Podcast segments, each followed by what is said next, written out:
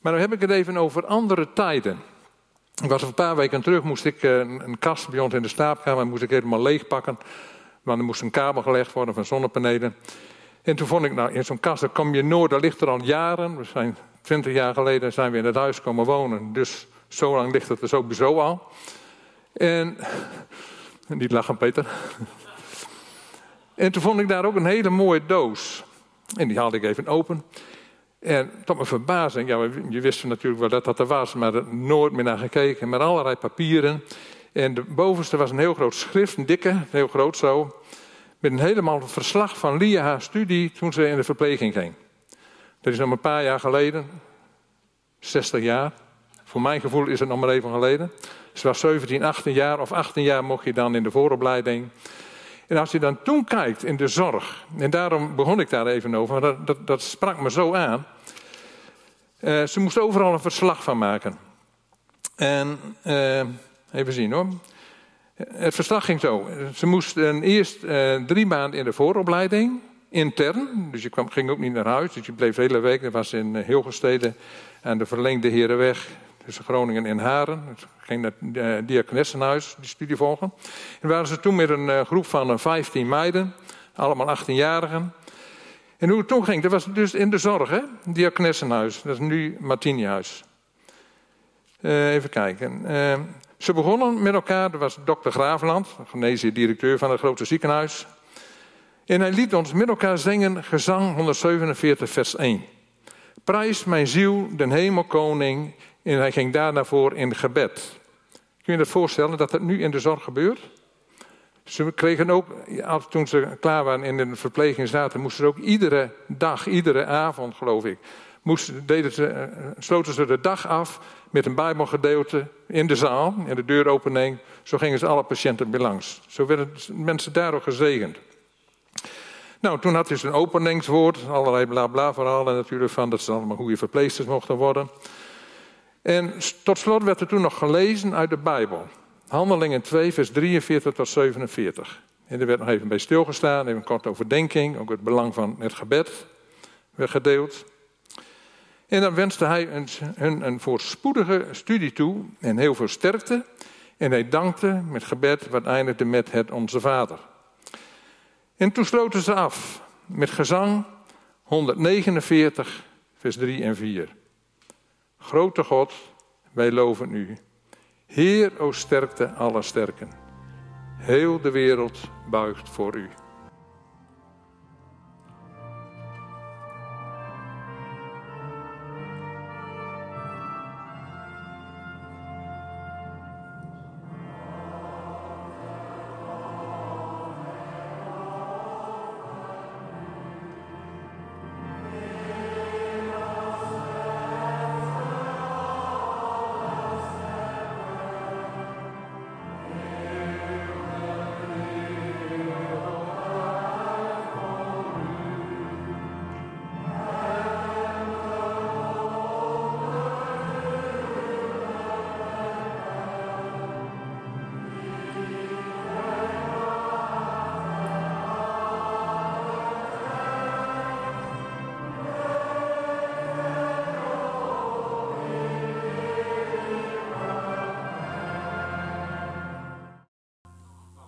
Nou, daar kan ik van genieten. er waren nog meer coupletten, maar we dachten, nou, dat moet niet te lang duren. Maar ik weet dat er verschillende mensen zijn die hier heel veel van houden. En vooral mijn generatie dan. En de jongeren, oh, die hebben niet zoveel meer een kerkorgel. Moet je zien wat een mooi instrument. En dan die trompetten erbij. Dan voel ik me ook weer helemaal in de zevende hemel als het ware. Maar dit was dus uh, het voorafje. Dan gaan we nu naar het hoofdgerecht. Ja, ik vond het een beetje moeilijk om nou een juiste titel te vinden voor de boodschap. Ik heb er even boven eh, gezet, eigenlijk voor mezelf.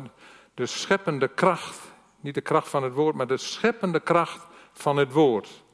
En dan niet alleen het woord van God, dat natuurlijk heel krachtig is, maar ook voor onszelf. De scheppende kracht van het woord van jouzelf. En dan ook in relatie met onze Hemelse Vader. En onze relatie met de Heer Jezus, relatie met de Heilige Geest. En dat heeft te maken ook met de hemelse gewesten. Maar we denken nog veel te veel in deze zichtbare wereld, waar we voor ogen zien.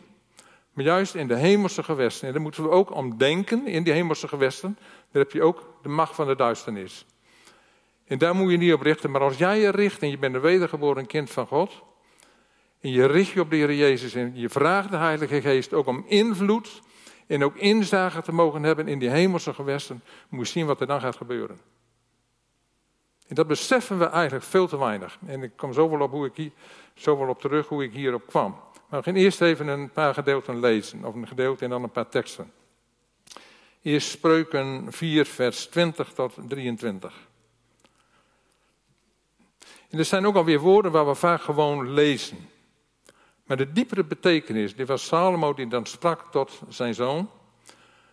Maar als we dat lezen vanuit het perspectief wat het een geestelijke invloed heeft, en vanuit de hemelse gewesten, uit een andere dimensie, uit de vierde dimensie zou je kunnen zeggen, en dat komt dan tot ons. Mijn zoon, sla acht op mijn woorden. Neig uw oor tot mijn uitspraken. Dat is dus echt het horen van het woord. Laat ze niet wijken uit uw ogen. Dat is dus zien. En bewaar ze diep in je hart. Er staat niet bewaar ze diep in je hersenen, in je verstand, maar juist diep in je hart, diep in je geest. Want zij zijn leven voor wie ze vinden en genezing voor een ganse lichaam. Behoed uw hart boven al wat te bewaren is, want daaruit zijn de oorsprongen des levens. Nou, dat kun je alleen maar geestelijk eh, bevatten, de oorsprongen des levens. Dat kun je niet zien, dat kun je niet zien vanuit de zichtbare wereld. Dus hier zie je al drie dingen: het horen, het zien en het hart. Dus niet alleen maar lezen, maar ook zien en dan vinden en ontvangen. In Hebreeën 11, vers 1 lees je ook heel gemakkelijk overheen. Maar de diepere betekenis, als je daarbij stilgestaan dan kun je dat alleen maar bevatten en begrijpen als je wedergeboren bent en je, dat je dat ook ervaart in je relatie met je hemelse vader. Het geloof nu is de zekerheid der dingen die men hoopt en het bewijs der dingen die men niet ziet. Je zou zo kunnen zeggen dat de zekerheid van de dingen, dat is een substantie. De substantie is van de dingen waar wij op hopen. En dat is geloof, dat is de absolute zekerheid dat onze hoop ook werkelijkheid wordt. Dat onze hoop die je hebt, dat wordt werkelijkheid. De Bijbel die spreekt ook over, eigenlijk over feiten. Je kunt feiten in je, in je leven hebben, van ziekte of wat dan ook. Maar de Bijbel die, die overtreft eigenlijk de duur van feiten, van jouw feit. Maar de Heer die komt ook met, jou, met zijn genezing. En er staat er in eh, Genesis 8, vers 21. Dat is een. Uh, die heb ik ook op, opgegeven, geloof ik. Ja, dat is na de zonvloed. Brengt Noach, die brengt dan een dankoffer. En dan komt de heerlijke geur komt bij God terecht. En dan zegt God tegen Noach, of tegen. Nou, daar spreekt hij dan uit. Ik zal de aardbodem niet weer vervloeken om de mens, omdat het voortbrengsel van des mensen hart boos is, van zijn jeugd aan. En ik zal al wat leeft niet weer slaan zoals als ik heb gedaan. En de herziende statenvertaling die zegt dan van het voortbrengsel, die zegt de gedachtenspinsels. De nieuwe statenvertaling, moet je maar eens lezen, heel interessant. De gedachtenspinsels van het hart van de mens zijn immers slecht. Nou, als je ook voor de zonvloed kijkt, vlak voordat dat God de ark sloot, dat Noach en de zijnen er binnen waren, zegt hij precies hetzelfde. De gedachten, de, de voortbrengsels van de mensen hadden zijn boos. En daarom heeft God er een einde aan gemaakt. En na de zonvloed, toen alleen Noach en de zijnen er nog maar waren, zegt God precies hetzelfde weer. Het hart van de voortbrengsel van het hart van de mensen is boos. Dus het kwade is er. En God moest er een einde aan maken, want de hele generatie voor de uh, zonvloed, daar was totaal niets meer van over wat God nog kon bereiken. Waren, nou, hoe dat allemaal zit, daar weet ik niet, ga ik ook niet op in. Maar na die tijd komt er dus helemaal nieuw geslacht, maar toch zegt God, het hart van, de, van het mensen zijn is boos. En als je als kind van God, als je je leven hebt, uh, aan de Heer hebt gegeven en je zonden zijn vergeven en je weet dat, dan ben je een nieuwe schepping. En dan heb je de voortbrengsels, tenminste zo zie ik dat. De gedachtenspinsels van je hart, die hoeven dan niet meer boos te zijn. Tuurlijk zijn we nog wel mens, maar die kunnen dan onder invloed staan van de Heilige Geest. Want wat zijn dat eigenlijk, die gedachtenspinsels? Nou, de nieuwe Bijbel, de NBG, die heeft het dan over voortbrengsels. En dat betekent ook verbeelding. Carlien die kwam hier ook met, met pijl en boog, dat had ze over beelden, plaatjes maken. Dus het is verbeelding. En voor God is dat scheppend. Hij zegt dan ook in eh, vers 23, bescherm je hart. Hij zegt niet van bescherm je gezin, of je financiën, of je gezondheid, alhoewel dat ook belangrijk is natuurlijk. Maar God zegt hier, bescherm je hart en dan zegt hij, dan bescherm ik alles om jou heen. Dus als we daarmee beginnen, bij God, bescherm je eigen hart, dan gaat hij alles, dan gaat hij als het ware aan het werk. Want dat heeft kracht, lieve mensen. we, we, zeggen wel, we denken wel eens te gemakkelijk van, nou, God moet het doen. En uh, nou, ik vraag wel, ik bid wel. En God moet het doen. Maar wij hebben daar een verantwoordelijkheid in. En er is niet van een druk, maar er is zo fantastisch dat God ons dat gewoon laat zien, ook door zijn woord heen. En daar ga ik verder op door. God zegt bescherm je hart, dan bescherm ik alles om je heen. Krijg je bijvoorbeeld slecht nieuws, ga kijken hoe God er tegenaan kijkt. Ga beeldend als het ware spreken. Je moet er even aan denken van die, die tekst dat de Heer Jezus zegt, wie naar een vrouw kijkt om haar te begeren, heeft al overspel gepleegd. Nou, er zijn er maar weinig mensen, en ik kijk vaak naar de mannen, maar vrouwen die kunnen net zo goed. Als je iemand anders begeert, dan heb je eigenlijk al overspel gepleegd. En dan zeg je, ja, maar ik heb daar nog nooit aan toegegeven. Ik heb wel eens wat van die gedachten, maar dan heb ik al overspel gepleegd. Dat wilde bij mij niet in. En toch zegt de Heer Jezus dat. En waar heeft dat mee te maken? Omdat als geestelijke mensen in een andere dimensie en we gaan dat beeldend als het ware uitspreken, dan is het beelden en voor God is dat al werkelijkheid geworden. Als in de beginnen schiep God de hemel en de aarde. De aarde nu was woest en ledig en er staat er en Gods geest zweefde over de wateren. Een andere vertaling wordt er ook wel eens over gesproken. In Gods geest broedde over de wateren. Iets uitbroeden. In God sprak, er zij licht en er was licht. Daar zit kracht in. En zo is het ook met ons. Als wij zulke dingen met onze ogen zien en begeren in ons hart, de gedachtenspinsels van ons hart, dan is dat voor God beeldend en scheppend. En daarom zegt de Heer Jezus ook heel duidelijk in dit, in dit geval, dan heb je al overspel gepleegd. Natuurlijk is het dan, de Heer Jezus spreekt over hij weer genade uit. Maar in de hemelse gewesten valt het onder scheppingskracht. Voor God is verbeelding scheppend. En verbeelding is de daad zelf. Je maakt je bijvoorbeeld zorgen over je kinderen. Ik weet dat hier verschillende mensen zijn waar ik wel mee praat, die zich wel zorgen maken over hun kinderen. Over drugs, alcohol. Of ze gaan hun eigen weg. Je hebt ze christelijk opgevoed, met de Bijbel grootgebracht. En ze gaan hun eigen weg en ze moeten er meer van weten. Ik weet dat, ik hoor dat van verschillende mensen die dan voor hun kinderen bidden. En dan, dan, ga je bidden en je bidt er dagen voor. Heer, wilt u mijn zoon, wilt u mijn kinderen, wilt u me redden? Dat ze u mogen zien en we bidden ervoor en we bidden ervoor. En dat zijn goede gebeden. Maar we hoeven niet verkeerd te bidden, dat zijn goede gebeden. Maar het is het verlangen van je hart. En de Heer wil je ook de verlangens van je hart geven. Maar het is niet scheppend. Ik denk, als je er anders mee omgaat, als je bijvoorbeeld gaat bidden nog voor je kinderen, je gaat aan het wandelen. Heer, ik bid voor mijn zoon of voor mijn kinderen. Heer, hoe kijkt u er tegenaan? Hoe ziet u mijn, mijn kinderen? Hoe ziet u mijn zoon? Hoe ziet u mijn dochter? En dan vraag je de Heilige Geest om duidelijkheid. En dan krijg je wel een plaatje, de Heilige Geest wil tot je spreken. Dan krijg je bijvoorbeeld een tekst van. Voor jou is de belofte. Dat staat er in de Bijbel. En voor uw kinderen. Als jij als kind van God Niemand van ons is hier toevallig, ook onze kinderen niet. En God vertrouwt jouw kinderen toe, zijn geboren in een christelijke gezin. Jij als christen, als kind van God, heb je kinderen en die gaan hun eigen weg. Ga er dan zo mee om, ga als het ware. En dat, God dan ook zo, dat de Heilige Geest dan ook zo tot je spreekt. Want voor u is de belofte en voor uw kinderen. Of bijvoorbeeld dat je ook zegt, van, er staat ook in de Bijbel, dat de kinderen zijn geheiligd in de gelovige ouders. En je krijgt dat plaatje en je wordt enthousiast. Dan ga je er als het ware over broeden. En je houdt het steeds bij je. En het hoeft echt niet zo te zijn dat je kinderen morgen al tot geloof gekomen zijn. Dat kan wel een week duren. Het kan ook wel een jaar duren. Het kan ook wel tien jaar duren. Maar hou dat vast. En als je er zo voor gaat bidden en in gaat staan. En dan ben ik ervan overtuigd dat het goed komt met je kinderen. Hoef je niet aan te twijfelen. Je gaat dat beeld als het ware tot waarheid scheppen. Wij hebben ook onze woorden hebben ook scheppingskracht. Ik moet even een voorbeeld van Arjan en Evi Knevel. Sommigen die uh, kennen hem wel, dat is een uh, oude uh, zendingsechtpaar vanuit de Pinksterbeweging. Kwamen de laatste tijd, nou niet meer, maar voor Family 7, iedere zondagavond om half elf tot elf uur kwamen ze voor de televisie. Op hun manier, zoals ze dat deden. Ze ook een zangersduo. Dat nog echt een beetje dat ouderwetse evangelie brengen. Ik vond het altijd wel mooi om daar even naar te kijken.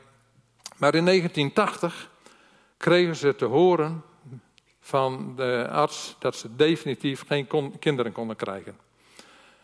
Ben diep teleurgesteld, logisch als ze dat krijgen te horen. Ze hadden dat alles al gedaan. En toen komen ze weer zondags in de kerk, in de gemeente, en er was een gastspreker. En die sprak een woord van God.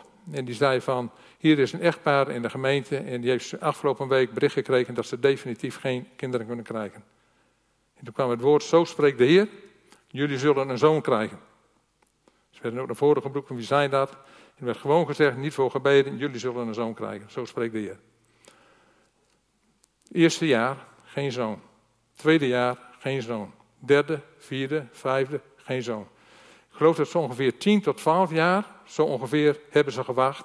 Evie die was al eh, de 40 gepasseerd. Toen was ze zwanger. Ze kregen een zoon, Samuel. Maar hoe gingen deze mensen ermee om? Ze kregen dat woord.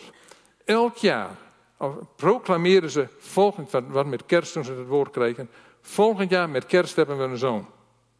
Elk jaar proclameerden ze dat weer. Volgend jaar, om deze tijd, met kerst hebben wij een zoon. Ze zagen als het ware het beeld voor zich, wij krijgen een zoon. En ze verheugden zich erin, ze broeden er als het ware over. En God gaf het. Het is altijd God die het doet. Wij doen het niet, maar God die het doet, dan ook door ons heen. En ik vind het geweldig dat we zo met de dingen omgaan. En dat, dat, dat zijn, we vergeten het zo gemakkelijk. Want dit zijn dan ook goede gedachtenspinsels. En dan mag jij ook jouw situatie in beelden zien. In de laatste der dagen zal ik mijn geest, sommigen denken van jullie van, oh Wiebram preken, dat gaat natuurlijk weer over de eindtijd, opname, wederkomst en zo. Nee dus, in de laatste der dagen zal ik mijn geest uitstorten op alle vlees. En uw jongeren zullen uh, gezichten zien en ouden zullen dromen dromen. Nou, dat zijn niet zomaar even wat gezichten zien eh, of een droom dromen. We dromen allemaal wel eens. Ik droom ook wel eens en dan word ik wakker. heb ik er nog even en dan is alles weg. Dan weet ik er niks meer van. Dat zijn geen dromen en beelden die, die, die God ons laat zien. Maar dit heeft ook te maken met iets geestelijks in de hemelse gewesten. Dat God je dingen laat zien. Wat een betekenis heeft. Wat, wat, eh, tot bezeling, verwezenling mag komen. En dit hebben we dan nog gekregen door, van God, door de Heilige Geest. In december afgelopen jaar, een paar maanden geleden dus, sprak Klaas van Gender hier. En hij had het onder andere over een gemeente in Zuid-Korea, in Seoul. Ik dacht van, hé, hey, wacht even, die ken ik. Waar iedere dag, zo'n duizend, vertelde hij, duizend eh, man, iedere dag op de bidstond kwamen. Iedere morgen weer om vijf uur kwamen ze al, de taxis reden voor. Ik weet niet of je het nog kunt herinneren, maar dat sprak mij in één keer heel uh, diep aan, omdat ik dat in de jaren tachtig had gehoord van deze man, de voorganger van Jongi Show. Ik zet het hele plaatje weer voor me. Die man die heeft van niks een gemeente gekregen, van de allergrootste gemeente van de wereld, van meer dan toen in die tijd, van meer dan een miljoen leden. Een miljoen in één gemeente. Ging de hele dag ging erdoor, kwamen de mensen in de samenkomst. En hoe kreeg hij, hoe werkte God daar doorheen dat hij zoveel mensen kreeg? Nou, dat was heel interessant, want ik eh, vond het ook heel mooi. Eh, want, nou, ik had er nooit meer aan gedacht, in, het was in de begin jaren tachtig. Ik dacht van, nou, je staat hier weer bestil. Maar ik stond er verbaasd van dat dat dus, wat Dirk dan zei, of Klaas, Klaas van Gender, die zei van dat het tot op de dag van vandaag nog steeds zo is. Want die man is een paar jaar geleden overleden, Jongie Show, de voorganger. Maar wat deelde hij? Hij had toen ook uh, een boekje geschreven, uh, De Vierde Dimensie. In dat boekje heb ik toen gekocht. En dat was begin jaren 80, dus al, al 40 jaar geleden. En ik dacht van die moet ik nog ergens hebben. Ik kon hem nergens vinden. En toen heb ik gekeken of ik nog een nieuwe kon krijgen. Heb het boekje weer wat in beginnen te lezen. Ik heb hem nog niet helemaal gelezen.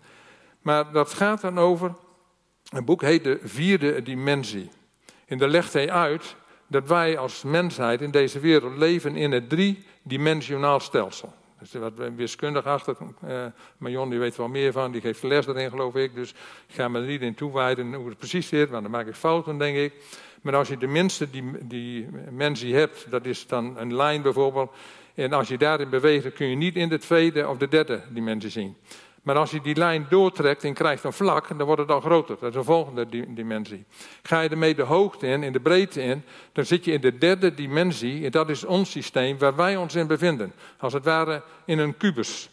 En daarbuiten kunnen wij niet zien en functioneren. We leven hier in de derde dimensie. Maar als je dan naar de vierde dimensie gaat, dat is in de hemelse gewesten, waar ook de engelen leven en werken. Eh, en God ook werkt in de Heilige Geest. En zo heb je nog wat meer dimensies. En er zal in de toekomst, al bij de Heer zijn, zal het dan ook een geweldige openbaring zijn zoals het dan werkelijk is. Maar in die dimensie, in die vierde dimensie, daar gebeuren heel veel dingen. Daar gebeuren namelijk deze dingen. Daar gebeurde dat de geest van God zweefde over de wateren, dat kon niemand zien. En God sprak en het gebeurde. En hij hij legde uit in zijn boek dat er zijn bepaalde manieren waarop geloof werkt en je verbindt met de Hemelse Vader die in je woont. Hij die in je is, is meer dan die in de wereld is. En dan mag je ook specifiek vragen. Schrijf het desnoods op en zie het duidelijk voor je. Hij vroeg in 1960, toen vroeg hij om een opwekking in zijn kerk, om een klein kerkje daar. En hij begon te bidden. En toen ging hij dit plaatje als het ware creëren. Hij oefende zich erin. Heer, geef ons elk jaar duizend nieuwe leden. En tot 1969 kwamen er ook elk jaar duizend nieuwe leden bij. Maar toen dacht hij van, ja, als God duizend leden kan geven per jaar, waarom kan hij dat niet in een maand doen? Toen ging hij ervoor bidden. En toen kregen ze, iedere maand kwamen er duizend mensen bij tot geloof. Dus niet zomaar even buitenstaanders, maar echt mensen die tot uh, geloof kwamen. En zo is die gemeente dan langzaam naar gegroeid naar meer dan een miljoen leden. In de gemeente toen gingen ze ook met huisstelgroepen uh, beginnen. En die zich dan gingen vermenigvuldigen. Dus dat een afspraak, huisgroep uh, zelf van twaalf leden, splitsen. En ging, zo ging het uh, vermenigvuldigen zich dat heel snel. En toen werd hij ook door de evangelische Pinksterbeweging hier in Nederland uitgenodigd naar Nederland, naar hier, om hier te komen. En dat was in Den Haag. Nou, dat was ongeveer 1983. We waren eigenlijk nog maar net op weg. Ik zat in de gemeente in Groningen en die voorganger daar, die had mij al wel een beetje op toog schijnbaar. Ik zei, nee, gaan jullie ook maar mee, Lia en jij? Dus wij mee naar Den Haag en eh, er waren nou honderden leiders uit het hele land. En daar sprak hij dan en deelde deze dingen. Nou, ik vond het geweldig. Ik vond het, echt, ik vond het al een hele eer dat we daar met al die voorgangers en sterke leiders, zo keek ik daar tegenaan. Ik vond het met maar een jong broekje daarbij. En daar keek je echt wel tegenop. En, maar tegelijkertijd was het daar ook mijn eerste teleurstelling. In 1979, 80 hebben we een, dat weten jullie wel, een radicale ommekeer in ons leven eh, meegemaakt. Echt de wedergeboorte ervaren, een nieuwe schepping. En het was allemaal nieuw voor ons. En we stonden open voor alle dingen. Een razende honger hadden wij naar, naar het woord van God en al deze dingen. Maar daar was mijn eerste teleurstelling. Weet je wel wat dat was? Toen werd er ook een uitnodiging gedaan voor uh, al die leiders naar de prediking, werd er ook gebeden. En uh, nou, gaat het dan, je hoofd buigen en bidden. Toen werd er uit nog gezegd van hier zijn heel veel leiders en die zitten, zitten diep in de troep en in de rotzooi. Van gemeenteskeuring, ellende en strijd in de gemeente. En jullie kunnen er niet meer aan. Er zijn heel veel die het niet meer aan kunnen en die willen wel mee stoppen. En ze konden naar voren komen voor gebed. En ik hoorde gesnik en gehuil om me heen. Dacht van, wat is dit? Ik had het gevoel dat Lee en ik nog maar alleen daarin, daarin in, in die uh, stoelen zaten. En dat hele meute stond er vooraan. Dat was een beetje overdreven natuurlijk. Maar al die leiders, sterke leiders, gezonde leiders, die stonden daar te huilen en te janken. Vanwege de pijn en verdriet en de teleurstelling. En dat gebeurt, lieve mensen. Toen vertelde ik aan de, eh, vroeg ik aan de voorganger die naast me zat, dat was Henk van Weijen uit Groningen. Ik zei, Henk, hoe zit het eigenlijk? Hoe kan dat? Dit kan hier kan ik niet bij. Weet je wat hij toen zei? Weet je wat er alleen al hier in Den Haag meer dan 28 of 38, dat weet ik niet meer, maar hou op 28. 28 verschillende morgenstondgemeentes zijn, allemaal Pinkstergemeentes, allemaal ontstaan uit scheuring. En wij dachten ook in Groningen, toen we daar terecht kwamen, ik dacht, dit is de hemel op aarde. De eerste Pinkstergemeente, zoals de eerste gemeente in Handelingen omschreven werd. Nou, daar kwamen we later wel achter dat het niet zo was. En terwijl we daar zoveel hebben ontvangen in die gemeente, dus geen negatief woord over die gemeente, en geen negatief woord van al die leiders die ons voorgegaan zijn en die ons het evangelie hebben gebracht, waardoor wij ook gered zijn, waardoor God eh, eh, doorheen heeft gewerkt. Geen enkel negatief woord. Maar het is erg en triest dat deze dingen gebeuren, lieve mensen. En dan denk ik wel eens dat wij ook wel eens dingen laten liggen. Ook zoals wij ook in onze eh, persoonlijke problemen wel eens omgaan, met leiderschap in de gemeente, wat er allemaal speelt, hoe dat ook. Houd uw voorgangers in ere, staat er bijvoorbeeld. En zij hebben ook die verantwoording achterleggen voor de schapen van de kudde. Hebreeën 11, vers 1. Geloof is die absolute zekerheid dat onze hoop, dat onze hoop ook werkelijkheid wordt. Het overtuigt ons van de waarheid van wat we niet zien. Nou, er staat er nog een heel mooi eh, gedeelte en Genesis 30. En dat gaan we ook even lezen. Dat is denk ik voor velen een onbekend gedeelte. En heel veel, dan weet je niet, hoe moet je daar nou mee aan? Genesis 30, ja. Uh, uh, Jacob heeft er een plan gemaakt om er zeker van te zijn dat uh, vee, klein vee, maar hij was bij Laban. Laat ik daar eens maar even beginnen. Hij was bij, nou nee, we gaan naar eerst lezen. Anders spring ik, uh, ik heen en weer. Vers 37 van hoofdstuk 30. Ja. Toen nam Jacob zich verse takken van populieren, amandelbomen en platanen. En schilde daar, daarop witte strepen door het wit aan de takken te onderbloten. Hij legde de takken die hij geschild had in de troggen, in de drinkbakken waar het kleinvee kwam drinken, vlak voor het kleinvee en zij werden bronsig als zij kwamen drinken. Was het kleinvee bronstig geworden bij de takken, dan wierp het gestreepte, gespikkelde en gevlekte jongen. Moet je daarmee? En dan scheidde Jacob de schapen af, keerde de koppen van het kleinvee naar het gestreepte. Zie je dat die, al die takken voor, die zijn gestreept, die heeft hij met een mes geschild. En er al het zwarte onder Labans kleinvee en zette die kudden voor zich afzonderlijk. En plaatste ze niet bij het kleinvee voor Laban. En telkens als het sterkste kleinvee bronstig werd, legde Jacob de takken voor de kleinvee in de troggen, opdat zij bij de takken bronstig zouden worden. Maar als het kleinvee zwak was, legde hij ze er niet in, dus waren de zwakke dieren voor Laban en de sterken voor Jacob. Derhalve nam, hij, nam die man ten zeerste toe in bezit en hij had veel kleinvee en slavinnen, slaven, kamelen en ezels. Als je dit gedeelte vanaf van Jacob Jacob die was uh, het huis uitgevlucht. Jacob was ook een bedrieger. Hij had zijn uh, vader eigenlijk voorgelogen en ook Esau zijn broer. Want hij had het geboorterecht. Het was een tweeling, maar Esau was de eerstgeborene. En hij had het geboorterecht, het eerste geboorterecht van Esau ontfutseld. En zijn moeder Rebecca, die er ook, stond er ook achter, die, die had het eigenlijk bedacht. En toen moest hij wel op de vlucht, van Esau die was woest dat hij die eerste zegen niet had ontvangen. Dus Laban, of, uh, Jacob die kwam dan bij Laban terecht. En daar werd hij ook behoorlijk bedrogen. Hij werkte daar hard voor, hij eh, werd gezegend. Voor Laban dan alle geboorte van de vee, dat groeide, dat was allemaal voor, voor, uh, voor Laban. En Laban had ook een mooie dochter en daar wilde Jacob mee trouwen. Dat mocht wel, maar daar moest hij zeven jaar voor werken. Hij had zeven jaar gewerkt. En toen kreeg hij Lea, de oudste dochter. Dus de volgende morgen werd hij wakker en zag hij dat het niet Rachel was. Dus dat was een hele grote teleurstelling voor hem. Nou, dan kon hij Rachel ook nog wel krijgen van Laban, maar dan moest hij weer de zeven jaar voor werken. Maar de kreeg Rachel dan wel gelijk. Dus zo werd Jacob iedere keer bedrogen. Hij heeft er twintig jaar gewerkt door zijn, bij eh, zijn oom Laban. En toen kwam hij met deze deal, want hij zei tegen Laban, ik wil nu graag weer terug naar, terug naar mijn homeland, naar mijn thuis. En... Uh, dan wil ik graag ook alles meenemen wat van mij is. En nou, dat mocht dan wel van Laban. En dan kon hij ook dingen meekrijgen. Nee, zegt Jacob, ik wil alleen meenemen wat nu van mij is, wat ook in wat in mijn tegenwoordigheid geboren gaat worden. En Laban die vond het natuurlijk wel een geweldig idee, want dan kon hij alles houden en dan hoefde hij niks af, niets af te staan. Hij nam alle gespikkelde, hebben we gelezen, en de gevlekte dieren, die nam hij mee, zodat Jacob zich die niet kon toe-eigenen, want die zou hij krijgen die geboren zouden worden. En Jacob bleef dan achter met alleen dieren met één kleur, gewoon de natuurlijke kleur. En dan ging hij verschillende soorten boomtakken ging hij kappen.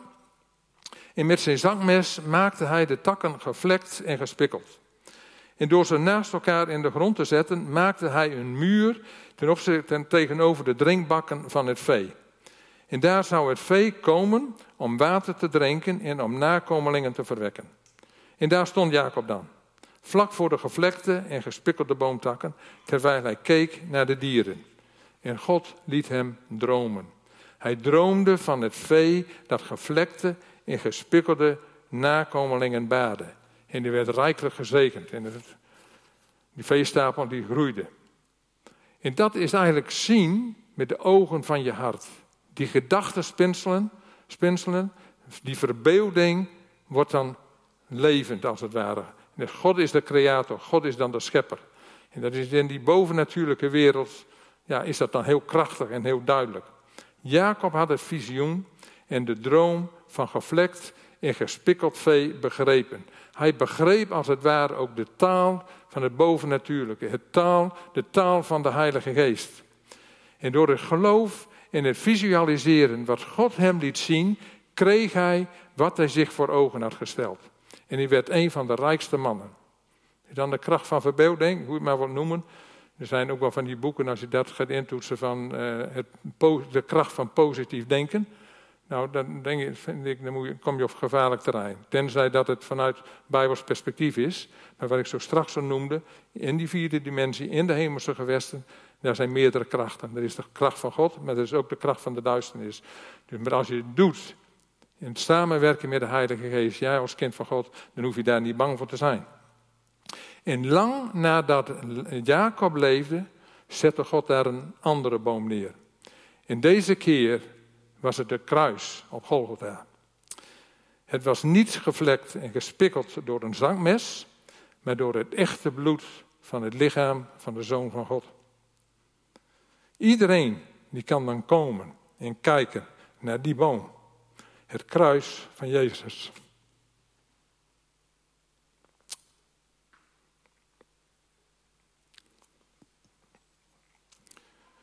En als je daar naar kijkt, naar het bloed van Jezus, sorry.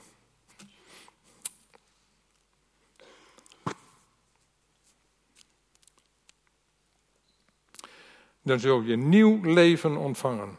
Een beeld, een nieuwe droom, een visie door de kracht van de Heilige Geest en het door veranderd worden. Jezaja 53 vers 10, dat zegt, het behaagde de Heere hem te verbrijzelen, Jezus te verbrijzelen. Hij maakte hem ziek. En wanneer hij zichzelf ten schuldoffer gesteld zal hebben, zal hij nakomelingen hebben. En waar zitten die nakomelingen? Hier. Onder andere. Het behaagde de Heer, God de Vader, het behaagde hem om Jezus zijn eigen zoon te vernietigen. God had ook een droom. En die droom bent ook, ben jij ook jij. Dat jij het bent, is ook een droom van God. Altijd al zaten wij in het hart van God. Ook je kinderen. Hey, misschien net twijfelt, komt het wel goed met hen. Onze geboorte is voorbestemd, zegt de Bijbel. En wat heeft het ons nu te zeggen? Nou, er staan meer dan 8000 beloften in de Bijbel en zegeningen. En elk daarvan kan voor jou zijn. We zeggen vaak, hier zegen ons. Dan zegt de Heer tegen jou, van, welke zegen wil je hebben? Ik heb er meer dan 8000. Zeg het maar en je kunt het ontvangen. En je hoeft geen takken te bewerken. Je kunt beter de beloften van de Bijbel nemen die bevlekt zijn met het bloed van Jezus. In deze zullen de kracht van God voor je zijn. Die de droom en visie volvoeren die de Heilige Geest je gegeven heeft. Zeg niet gewoon, o Heer, zegen mij, zegen mij. Meer dan 8000 beloften. Als je zegt, hier zegen mij, dan zal de Heilige Geest je vragen, welke zegen wil je hebben? Welke belofte wil je hebben? Kijk naar David, dat vind ik ook zo'n mooi voorbeeld. David die zat achter schapen. Dat was een jonge vent van 12, nee, nou 13, 14, 15, 16 jaar, 17 jaar, nog een jonge vent. Een tiener, een puber. En die zat er bij de schapen in de velden. En daar droomde hij. Die schapen die waren rustig aan het grazen. En hij droomde en hij zag de beelden. Hij was met zijn hemelse vader was in, gebed en in gesprek. Daar kreeg hij al die, die psalmen en alle gedichten die hij gemaakt heeft. De Heer is mijn herder, het herderschap, hij zag die schapen. Mij ontbreekt niets. Dat zag hij en dat, dat was zijn leven. En toen kwam hij daar, moest hij van zijn vader moest hij, uh, eten brengen naar zijn broers. Daar zaten daar op het slagveld. Twee hele grote legers, duizenden militairen, soldaten. Weerskanten, met een reus daar in het midden. Kun je dat plaatje even voorstellen? Dat jij als jonge vent van, van misschien 17 jaar. En daar ben je. En je hoort die vent, die, die, die, die reus daar schreeuwen. Die, die Godse lasteraar, die de slagorden van Israël tart. En daar zegt David niet van, oh heer, wat moet ik nou doen? Dat kan toch niet? Wat moet ik doen? Nee hoor, David ging niet in gebed. Hij zag het beeld. En die wist, die reus die ga ik verslaan. Die trok zich niks aan van al die duizenden mensen. Ga het zo zien, beeld je dat eens in. We vinden de prachtige verhalen zo in de Bijbel. Maar beeld je zo'n situatie eens even in. We zouden zeggen, wat een lef, wat geweldig, wat een geweldenaar.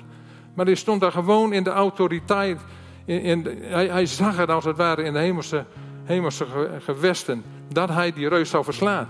Hij zag het voor hem. Nou, je weet hoe het afliep. Weet je wat ik ook zo'n mooi voorbeeld vind? De heer Jezus zegt dan, ga dan heen en maakt alle volken tot mijn discipelen. En genezen zieken, legt hun de handen op. En ze moeten het evangelie brengen, ook dopen enzovoort. Maar legt hun, genezen zieken, legt hun de handen op. En wat gebeurt er na Pinksten? Op een gegeven moment komen Petrus en Johannes die komen naar de tempel binnen. En dan zien ze daar een verlamde zitten. Die wordt er al dagelijks uh, neergezet. Die zat daar te bedelen. Dus de Heer Jezus zit er ook vaak voor, uh, bij langs gelopen, maar hij is nooit genezen. En dan hij, die bedelaar strekt zijn hand uit om, om te bedelen en te vragen. En wat zeggen Petrus en Johannes? Oh, Petrus tegen Johannes, dan moet je eens luisteren. Ja, de Heer Jezus heeft ons opdracht gegeven om zieken te genezen. Hij deed het ook. Hoe doen we dat? Ja, hij zei ook handen opleggen. Hè? Ja. Nou, jij en die kant, ik en die kant. Ja, we gaan voor hem bidden. Heer, wilt u ons tegemoet komen met deze kreupele man. Die er al zoveel jaren zit. Heer, van die kant toch niet. Wilt u hem genezen? Wilt u hem aanraken? En leggen er de handen op. Er gebeurt niks. Ze gingen niet bidden. Wat zei Petrus? Kijk naar mij. Kijk ons aan. Zilver en goud heb ik niet. Maar wat ik heb, wat ik heb. Ze geven de nadruk erop, zo heeft hij dat natuurlijk niet gezegd. Maar hij zei het wel even. Wat ik heb, dat geef ik jou. In de naam van de Heer Jezus Christus sta op en wandel. En hij greep hem bij de rechterhand en hij stond op. Nou, er kwam een hele rel achteraan als je dat verder doorleest. Zilver goud heb ik niet, maar wat ik heb, dat geef ik u. Ze zeggen wel dat Petrus de eerste paus was. Nou, de eerste paus die heeft wel zilver en goud, maar wat Petrus had, heeft hij niet. Petrus had één preek nodig en er waren 3000 mensen tot geloof gekomen.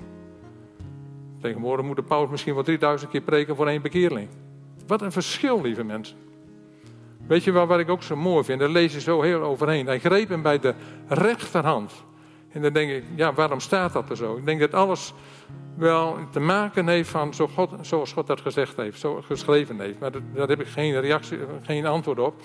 Maar ik weet wel, waar ik wel over nagedacht heb, en dat hoorde ik ook eens een keer, dat als Jezus iets zegt van, als iemand je de rechterwang, niet de wang toekeert, maar je rechterwang omkeert uh, en slaat, keer hem dan ook de linkerwang toe. Dus nou met de, rechter, uh, de rechterwang, dat wil niet zo, maar dat moet je zo doen. Nou, toen was er ook eens een keer een, uh, een bokser, die was bekeerd. En was een christen geworden. En toen was er, nou, kwam hij weer op het sportschool. Nou, die andere boxers die wisten dat. Zijn bokser tegen hem van, nee, je weet wel wat er in de Bijbel staat, hè? Als iemand je op de rechterwang slaat, keer hem ook de rechterwang toe. Ja. Dus die man die sloeg hem zo op de rechterwang. Nou, die bokser die keerde ook zijn andere wang toe. Kreeg weer een tik. Toen in één keer haalde hij uit zo. En die andere bokser die dat daarna, die vloog twee meter achteruit. En die lag met bloed gezicht, tanden eruit. Zo, hoe kan je dat nu doen? Ja, maar de Heer Jezus heeft niet gezegd wat er na die tijd gebeurt. Mooi, hè? Dat is even tussendoor. Nou gaan we weer verder. We zijn bijna de end, bijna ja, Het is anders vaak ook weer zo serieus en word je ook emotioneel, maar dit is ook wel weer leuk. Even zien, voorbeelden. David, Johannes en Peter, ik kom aan het eind. de praktijk. Nou, ik heb persoonlijk even een voorbeeldje nog, waar ik nooit weer vergeet. Ik heb drie kinderen. Carla, perfect geboren. Esther, zes weken te vroeg. Ik heb het wel vaker gedeeld in het verleden, maar ja, dus ik ga er niet verder heel breed op in. Die werd zes weken te vroeg geboren. Ze was perfecte baby. Markeerde niks aan zo te zien, maar ze had een hersenbloeding gekregen doordat de bevalling te snel ging. Nou, met vele ellende en gevolg. Het heeft vijf jaar, ze vijf, tot haar vijfde jaar is ze dertien keer geopereerd, hersenoperatie. Ze zit daar, kerngezonde vrouw, zoals ze nu is. Dank u, Heer.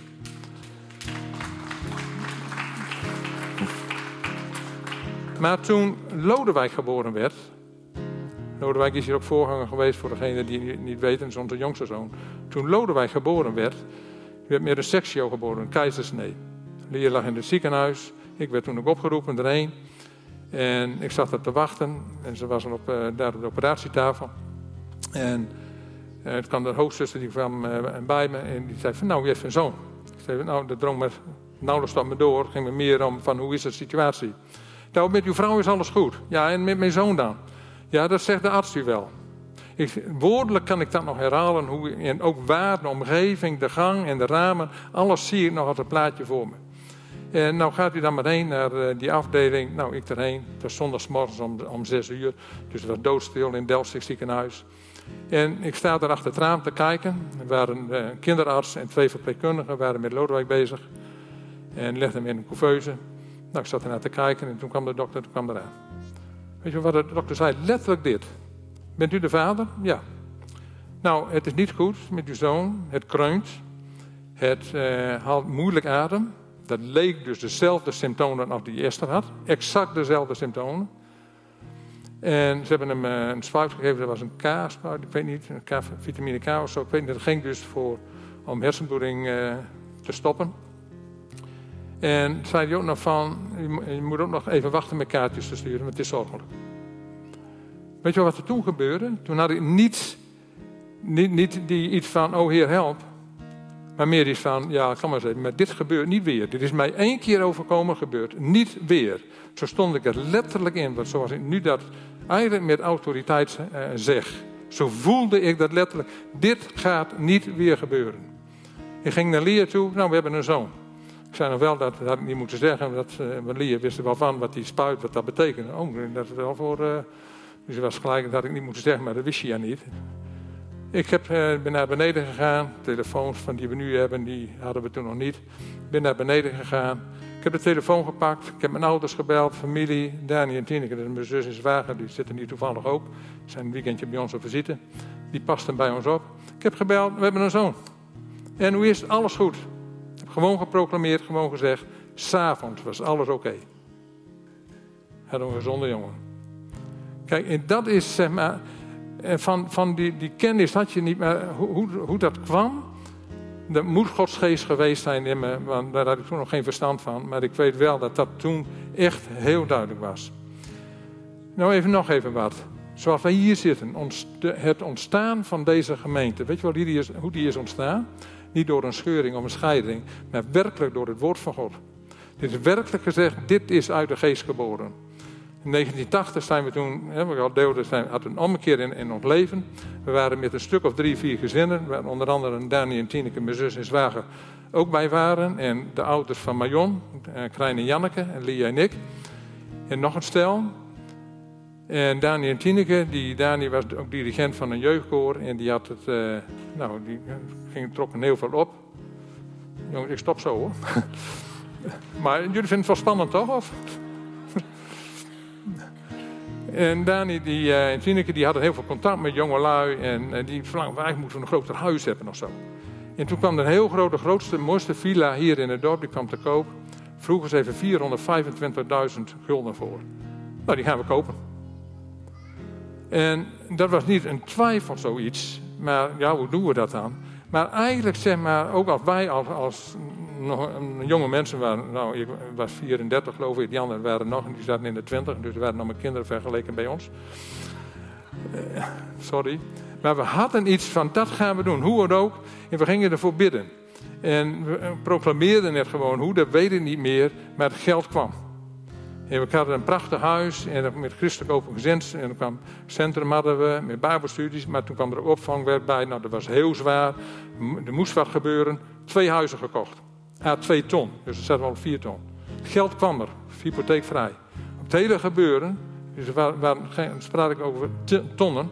Hadden we een hypotheek op van nog geen twee ton. En zo is dat werk gegroeid. We gingen daar dan ook eh, met eh, samenkomsten organiseren.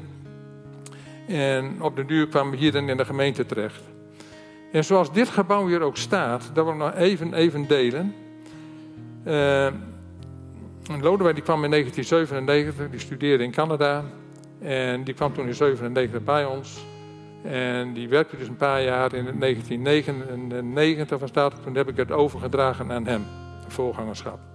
En Lodewijk is echt een visionair. Hij ziet dingen en hij, hij gaat er dan ook voor. Nou, Harry en ik als oudsten, die uh, gingen daarin mee. We ondersteunden hem daarin. Kijk, dat is zeg maar, je kunt als, uh, als oudsten, ook als leiders, aan iemand gaan trekken, en een visionair, maar dat moet je niet doen. Je gaat kijken, je gaat het ondersteunen en corrigeren als het nodig is. En toen zaten we daar nog in de kinderkerkzaal, die was toen nog wat groter, er zat ook een podium achter. We zaten met 200 man opgepropt. Het was hier de Schoopplein, dat was een derde van dit gedeelte, dat was dat achterste stuk. En kunnen we daar geen, uh, nou, een grotere zaal neerbouwen? Nou, Harry aan het tekenen. En een mooie tekening gemaakt, kosten berekenen. Ja, zegt Harry, nou toen we weer bij elkaar kwamen, kost wel een hoop geld. Ja, hoe doen we dat? We hadden net een scheuring achter de rug. Dat had ook al meer dan een ton gekost. En wat gebeurde er die week erop? Ik weet niet precies wanneer, dan moet je Harry maar even vragen. kwam er iemand op Harry af, iemand uit de gemeente, die totaal nergens wat van wist. En die, die zei van, ik heb een droom gehad. En die tekende zo even een plaatje zoals Harry het op papier had staan. Wat gebeurde er toen? Geen discussie meer mogelijk. Bouwen. God had gesproken. Kijk, en dat vind ik zo mooi. Als je zo van die openbaringen krijgt. En je ziet het plaatje voor je. En je gaat het doen. En. Nou nee, ik stop nu. Ik heb nog meer voorbeelden. Het is, uh, het is tijd. Maar wat is dan het geheim? Lieve mensen, ook voor jullie zoals we hier zitten. Verlustig je in de Heer. Dan zal Hij u geven de wensen van je hart. Het is weer je hart. Persoonlijk heb ik nooit getwijfeld aan Gods woord en zijn beloften. Dat zal ik ook nooit doen. Tuurlijk heb je wel eens teleurstellingen in vragen. En als ik kijk naar mijn eigen leven, kan ik alleen maar terugzien. Ik ben al 77, zou je niet zeggen, je denkt 35. Maar ik heb drie gezonde kinderen met aanhang. En zeven kleinkinderen. En allemaal leven ze met de Heer. Is dat geen voorrecht? En is dat eigen verdienste? Nee, natuurlijk niet. Dat zal ik nooit zeggen. Maar ik denk wel dat bepaalde gedachten en hoe je naar tegen situaties aankijkt, dat het invloed heeft op je leven en op je naaste familie. En dan tot slot, en dan stop ik. Mijn kan is ook al moe van gitaar spelen voor jullie is, voor u is de belofte en voor je kinderen en voor allen die verder zijn, zoveel als de Heer onze God ertoe roepen zal. Halleluja. Amen.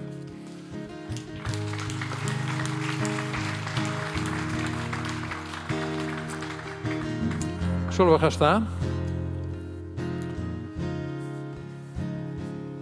Ja hoor, kom maar. Vader, dank u wel. Dat we hier zo staan met elkaar, Heer, waar ik ook mee begon. Dan neer met uw heerlijkheid om ons, Heer. Laat uw genade en de gunsten van onze Heer Jezus Christus op ons zijn. En laat overal waar jullie zijn, uw gunst, dat ze dat mogen ervaren. En ook mogen weten dat het God zelf is die jullie begunstigt. Waar je ook gaat. Jullie zijn en ik hoor er zelf ook bij, Gods gunstelingen. En ontvang daaruit goede dingen. Mogen Gods liefde iets zijn wat we ervaren. En niet alleen wat er staat geschreven, maar mogen ervaren, ook voor deze komende week. Laat ons en onze gezinnen, Heer, deze week uw liefde ervaren. En laat de vriendschap, ook de gemeenschap, ook, eh, van de Heilige Geest ook met ieder van jullie zijn. En wees gevoelig voor de beelden die ook de Heilige Geest jou wil geven. De Heer zegenen jullie en Hij behoeden jullie. Uw genade mogen we uitspreken, Heer. De liefde van God, de genade van de Heer Jezus Christus en de troostrijke gemeenschap zijn met jullie. Totdat de Heer Jezus weer komt. Halleluja. En in ieder zegt, amen.